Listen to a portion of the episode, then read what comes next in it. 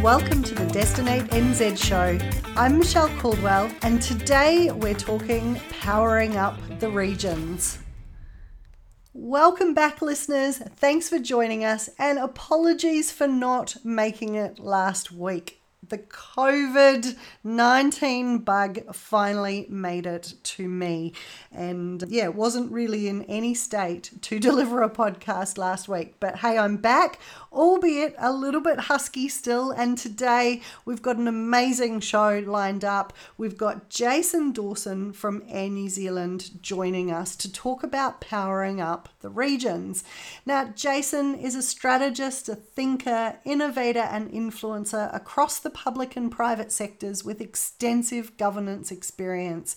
He's currently enabling regional economic development and supporting the regions to thrive as Regional Affairs Manager for Air New Zealand. A transformational leader, senior executive and management professional with over 24 years experience in business development, marketing, community engagement, communications and customer experience within the public sector throughout New Zealand, and 5 years commercial experience in the United Kingdom. Look, I have no doubt that you're going to really enjoy this interview and learn a lot about what the Regional Affairs Manager with Air New Zealand actually does. I know I did, is really enjoying it, which is great. Now, for those of you who I managed to catch up with at Tech the week before last in Nelson, it was great to see you. And for those of you who didn't make Tech this year, well, you'll have to put it on your diary for next year. Next year, we're going to Rotorua. So nice and handy for me, I have to say, just an hour away from home. So makes it a lot easier to get there and back. But I know that they will have an amazing program lined up for us. But hey, first of all, thanks to Nelson for putting on a great show. We were very, very lucky with the weather. We had pretty much amazing weather the whole time we were there. It was a little bit cold, I have to say, but that's okay. We were down south and it is winter, so we go prepared for that. But really thinking of them this week, and obviously over the last few days that they've been inundated with all of that rain, and we hope that you guys are doing okay, and just really pleased that we were able to be down there the week before to support you all and inject a little bit of cash into your economy down there, because it does look like it's going to be a pretty major rebuild after what has been a pretty catastrophic event. So, but Tech itself, great week catching up with everybody. I think the difference this year was obviously that we have borders open and we're now talking to the inbound operators about actual business, not just plans and ideas and what might happen, but we actually have a bit of a plan. We know the borders are opening, we know people are coming, the bookings are being made, and it just meant that there was such a buzz in the room. So it was great to just be able to soak that in and sit back and really enjoy that positive vibe that was going around. And congratulations to everybody who won awards at the awards night. That was also great to see. We celebrated Young Tech's 10th anniversary. I can't believe that's been 10 years. I was the original board liaison person with Young Tech 10 years ago, and gee, if somebody had have asked me how many years ago that was, I would not have said 10 years. But anyway, time is flying, and I keep forgetting that we've lost 2 years in the last 2 years anyway. Hey, but look, I'm not going to rabbit on any further. I'm going to now turn Jason's interview on, and I hope you really enjoy that. Don't forget, if you did, hit subscribe. Also, a 5-star review is really appreciated. You can do that now on Spotify and Apple, wherever you're listening. Just let us know that you're enjoying this. And don't forget, keep those suggestions flowing in. I did receive a whole lot of suggestions at Tech and over the last week of things that we could be featuring on the show. And so that is going to be my mission now, to deliver for all of you, so you continue to listen in. But sit back now, enjoy the interview with Jason, and we'll see you all next Wednesday. Cut the thing. Well, today we're joined by a man who really needs no introduction. He is a passionate connector and voice of regional tourism. We welcome Air New Zealand's Regional Affairs Manager, Jason Dawson. Kia ora, Jason, and welcome to the show. Kia ora, Michelle. Thanks for having me. Oh, it's great to have you here and yeah, finally catch up, albeit via Zoom, but here we are. Absolutely. Now, Jason, to kick us off, are you able to share a little bit about your career journey and how you landed at Air New Zealand? Sure. So a lot of it was probably due to the previous role I had, which was CEO of Hamilton and Waikato Tourism. So based here in Hamilton, led the regional tourism organisation for 5.5 years. Absolutely loved it. And I would say that role came up for me because I was previously involved in some economic development activity that we were doing here in the Waikato, and that was helping set up the Te Waka, the new economic development agency. I was working at Dairy NZ at the time, actually leading industry engagement. Okay. So very similar type roles where I would work in sectors and either lobby, advocate or drive policy change for sectors. The great thing about coming into tourism, as we all know, is we also get to tap into our promotional experience as well and do a lot of marketing. So destination marketing was something I had done previously with Hamilton City. I'd overseen the city events portfolio here in Hamilton, as well as the communications and marketing side of the city. And we managed to visit eyesight, which was fantastic. So it was probably my first dabble into tourism here in the Waikato. And also things like we'd help promote the new hotels. We had new hotels coming on stream here. We've got a new regional theatre being developed. And we had new things like Hobbiton. You know, Hobbiton was actually new when I moved down here about 12 years ago. So it was all these types of activities that started to get me really interested in tourism and the value of the visitor economy for Waikato. So I'd say, look, that was probably my main career path. But look, my original background is marketing, as you can tell, and communications. So we're always good at making sure that we try and find the value proposition, the right price for the right product for the right market. So it's just something that's really rung true for me throughout my career. And it was an exceptional job here in Waikato. And then I had the opportunity for the Regional Affairs Manager at Air New Zealand. So many of you who have been in tourism for a while know that we had what I call the Komatua of regional affairs, which was Ian Collier. He was our first regional affairs manager at the airline. Originally came from sales. So many of us already knew Ian out there in the regions. But he really talked to the airline about trying to make sure that we maintained our social license to operate in regions. Yes, we fly to 20 domestic ports and we still do today, but it was all around making sure we actually worked to align ourselves to the aspirations of those regions. And it wasn't just us connecting passengers and cargo. Look, we have a big role to play in regions. We employ a lot of local people, which is great. We have quite big presence in some centres with engineering, manufacturing, and also our cargo. And it's just around making sure that we provide more opportunity to contribute more actively in our regions as well. So before me, there was Reuben Livermore, people who may know. And then I managed to get Reuben's role. So Reuben is now my boss. He's head of government and regional affairs. And we're a team of two. Basically, the genesis of the role is to be the voice of the regions in the airline. So I work with a lot of the tourism sector alongside Jeannie Simpson still, which is great. And we kind of go back into the airline and actually make sure we overlay regional aspirations and need. When issues change, when we have any schedule changes, we know it has huge impact for our regional stakeholders. So it's about making sure that any change we make as a business actually is aligned to the aspirations of the region, as much as being the face of the airline out in the regions as well. So I do get around quite a lot, again, across our 20 ports and make sure that I connect in with our tourism teams down in each of the regions, as well as the mayors, who are very key leaders in each of our regions, as well as economic development agencies, some of the big corporate customers, the Chamber of Commerce's, and lots of other business associations. So look, it's in a really exciting role. I'm really lucky to have it. Yeah, it sounds like it. And you mentioned there that we do have 20 ports in New Zealand. So that's quite a lot. I look at that from the point of view that we're actually a relatively small nation, but we have a lot of airports.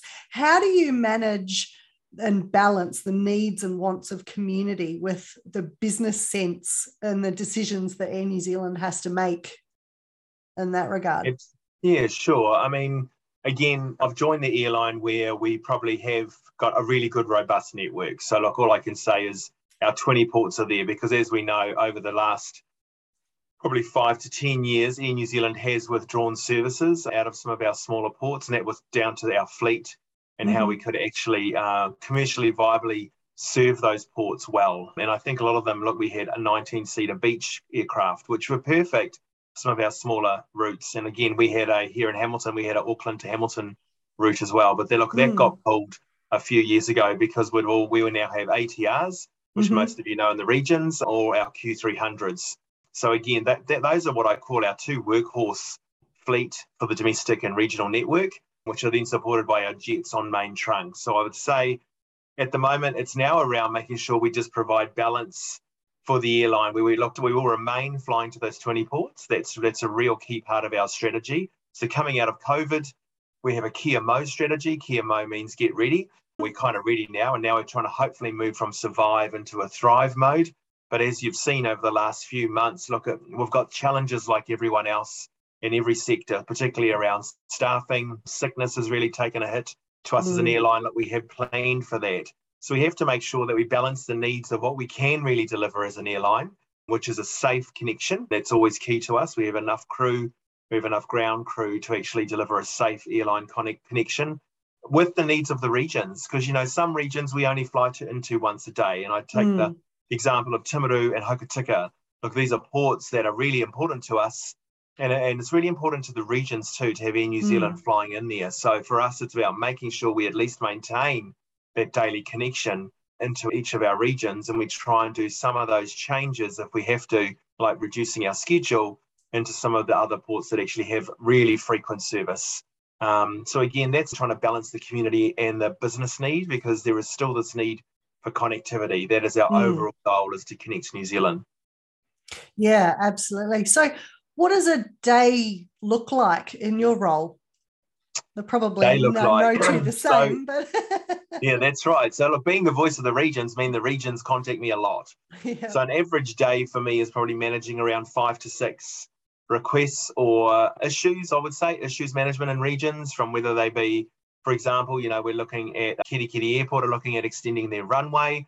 Topol's obviously developing a new terminal. Hamilton are also upgrading their terminal as well. So we have what I would say lots of day-to-day operational issues that I'm trying to, what I would say, account manage within the business. So again, we've got fantastic experts in property and infrastructure who look after those roles and airline ops, but I kind of take that query or issue or action and I just make sure it's actively managed and monitored within the airline.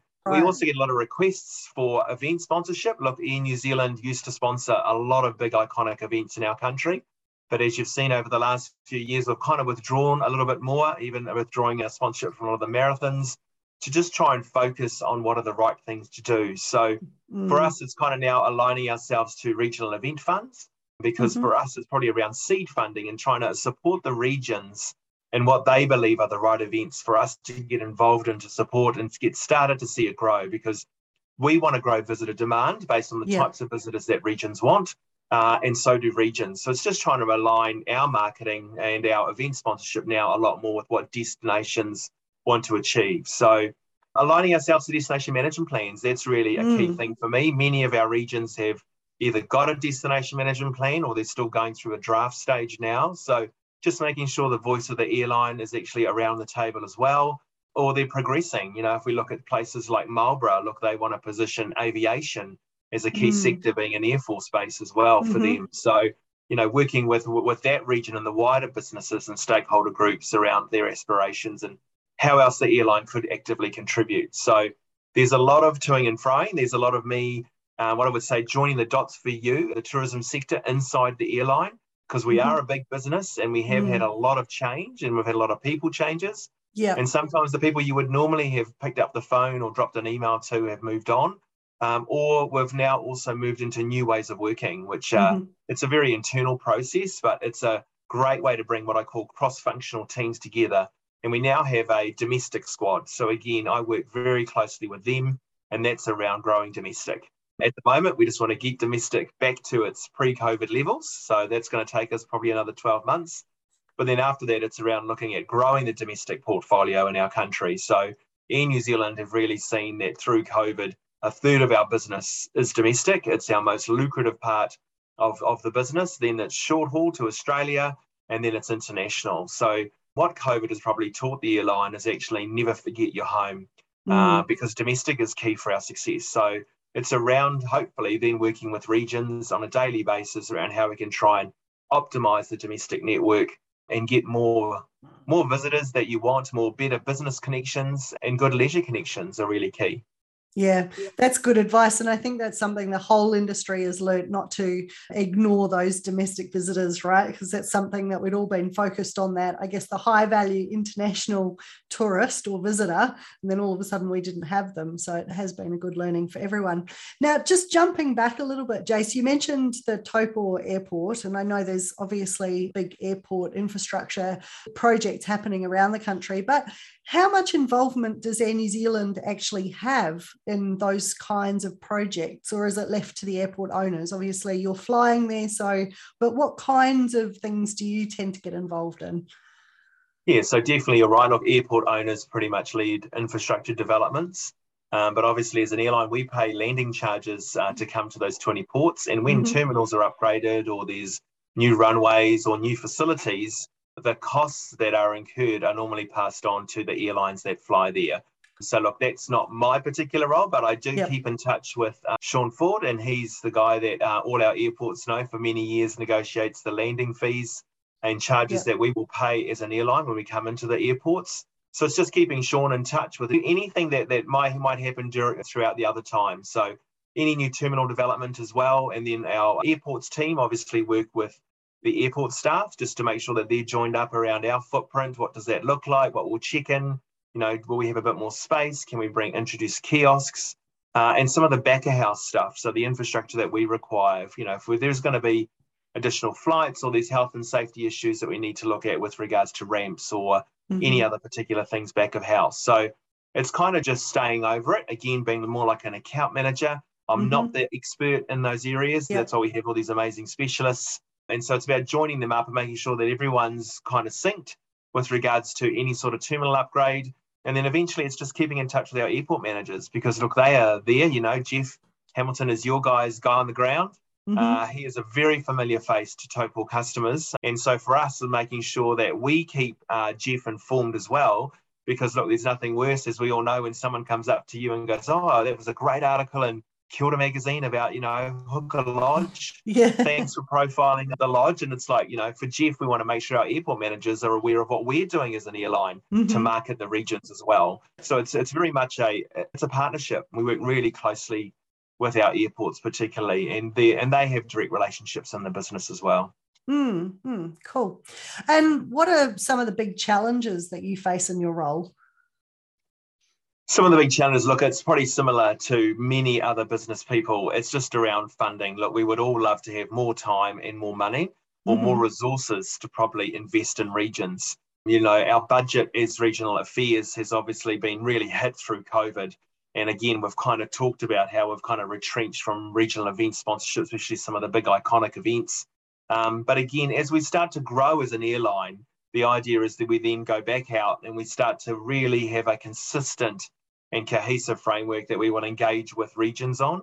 And I think, look, and resourcing could be just down to obviously people, because look, at the moment it's me and Reuben, and we Reuben is a very well-known face to many people in the regions, but he's being pulled more to government. And so you've got me and you've got Jeannie Simpson, who's done an exceptional job for the regions, for our convention bureaus, and also for our international marketing. So we're a small but well-formed team, and it's just making sure that we are really fair and equitable to all our regions. I think just to make sure we want to give every region their spotlight in the sun, and whether it be through, negotiating and trying to get travel features in Kia Mau magazine, we'd all love a cover story, wouldn't we, of each one of our regions. But I think the other problem is we're kind of competing right now with international. We've seen the domestic visitor and the domestic traveller, particularly in New Zealand, actually dying to get offshore again. Demand has been something we have never experienced. We'd all planned for what we call the pent-up demand. We'd all planned for a slow restart. But look, we've never seen it grow so significantly. The demand for international has been huge. And I think, look, that really competes with domestic. I'm trying to be in the regions and I'm trying to be in the airline saying we've got to make sure we always got to push domestic.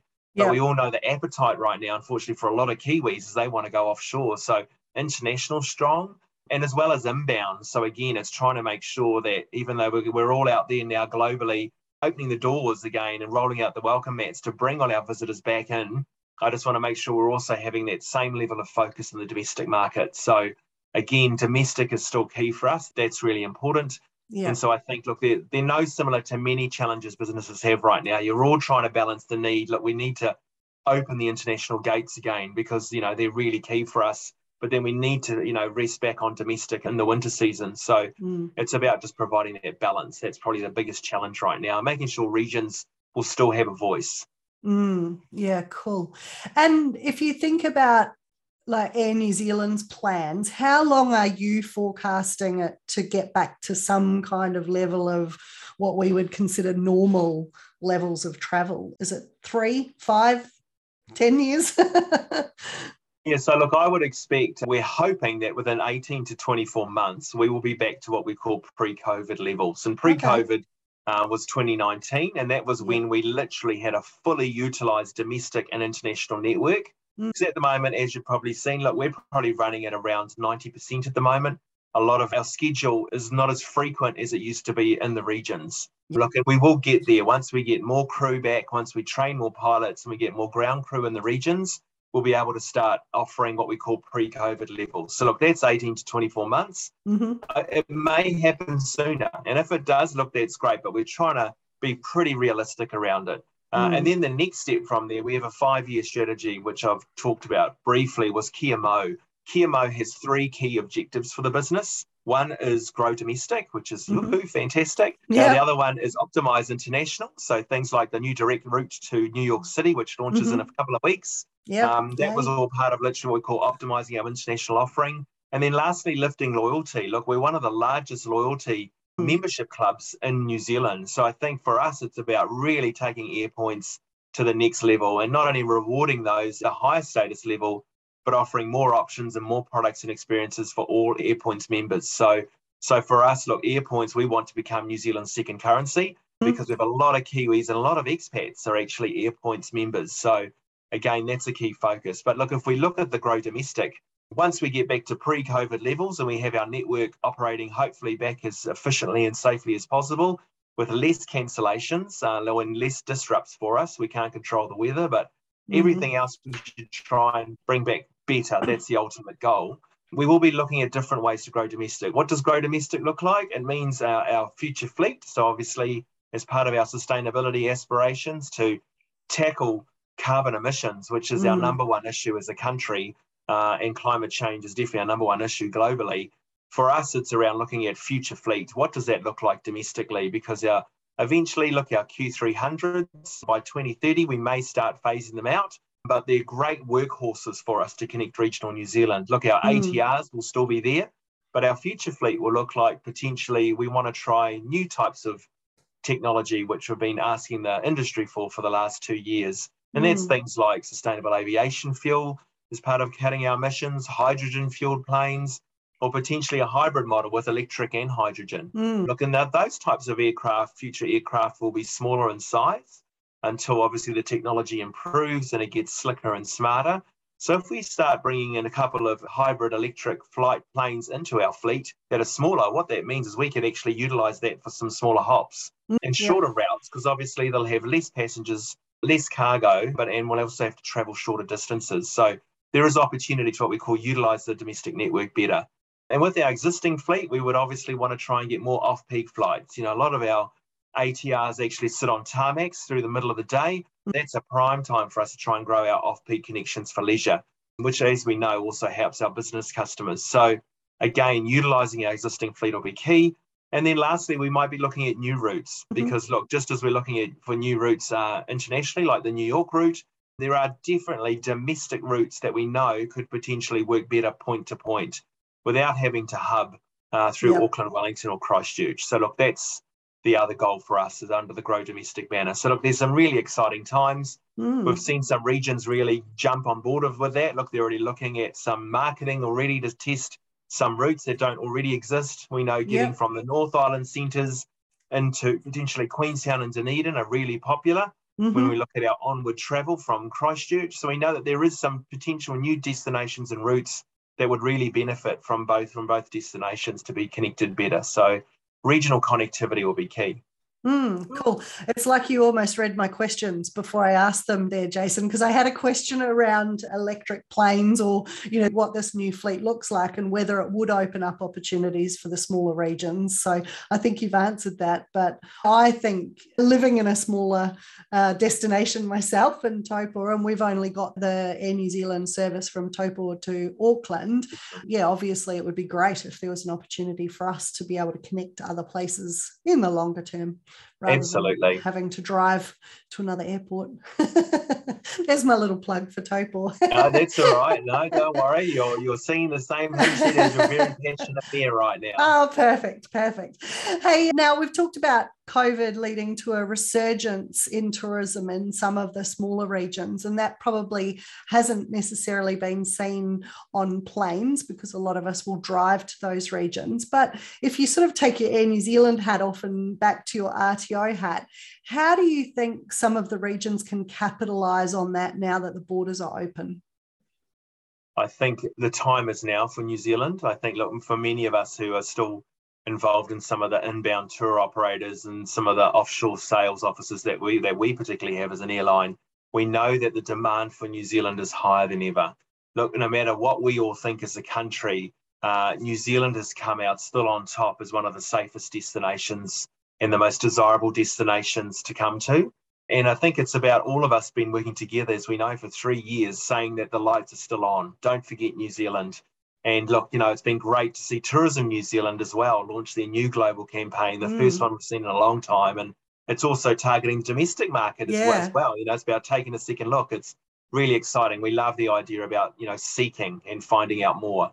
So I think, look, we really need to use this time, whether it be smaller regions or some of our bigger metros, to make sure that we are actively out there now marketing. And look, for many small businesses or smaller regions, you can't afford to come to KiwiLink or to go offshore to some of our sales events, but there's some other great opportunities. Look, still through your digital marketing, through partnering with Air New Zealand with some of our international marketing and also Tourism New Zealand, working with tech and obviously some of the inbound operators as well. Look, they're out there now doing the hard mahi for us. So, you know, show your support for them as well and make sure you get your products and your sales lists all up to date for the next season. Cruise coming back to New Zealand is really exciting. You know, people go, well, why would the airline be excited about that? Well, actually, as we know, many cruise passengers from Australia actually join some of the cruises here in Auckland. So for us, look, maintaining the trans-Tasman connectivity as much as Kiwis going over and jumping on board in Brisbane or Sydney to join a cruise is really exciting around the Pacific. So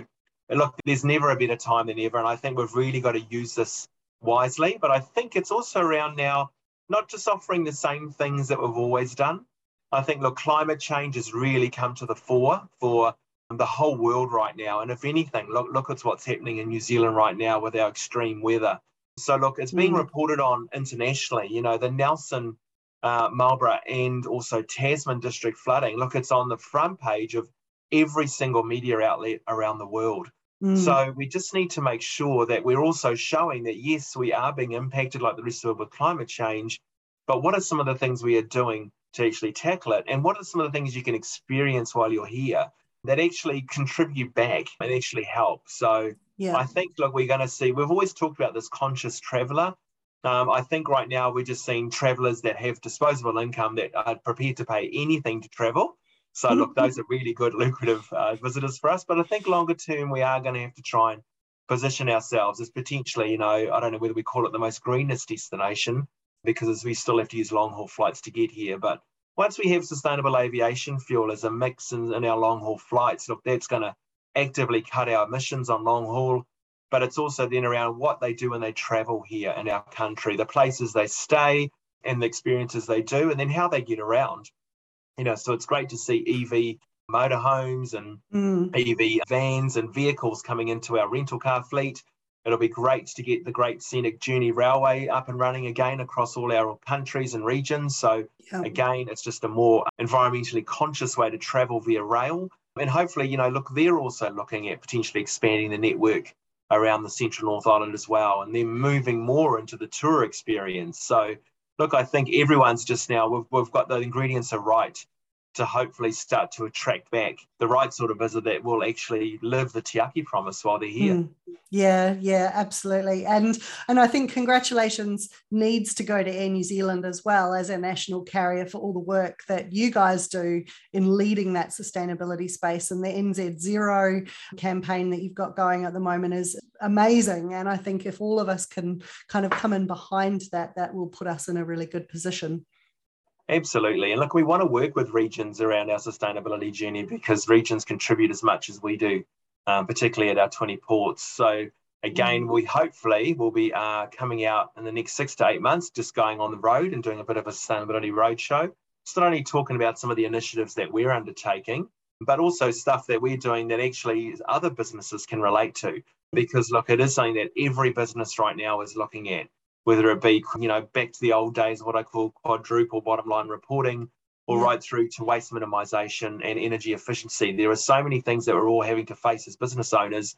Yes, we are a big airline and people might look at us and think, oh, well, look, there's stuff we can't relate to. But some of our onboard experiences and some of our procurement processes are stuff that, you know, we are willing to share. And then obviously we work closely with some of our iwi that we have MOUs with as well. And so we're looking at, you know, some of the sustainable products that they're starting to produce in those regions. Cool. And, you know, how can we start to look at that as part of our procurement process? So it's a win-win for regions, but also for the airline.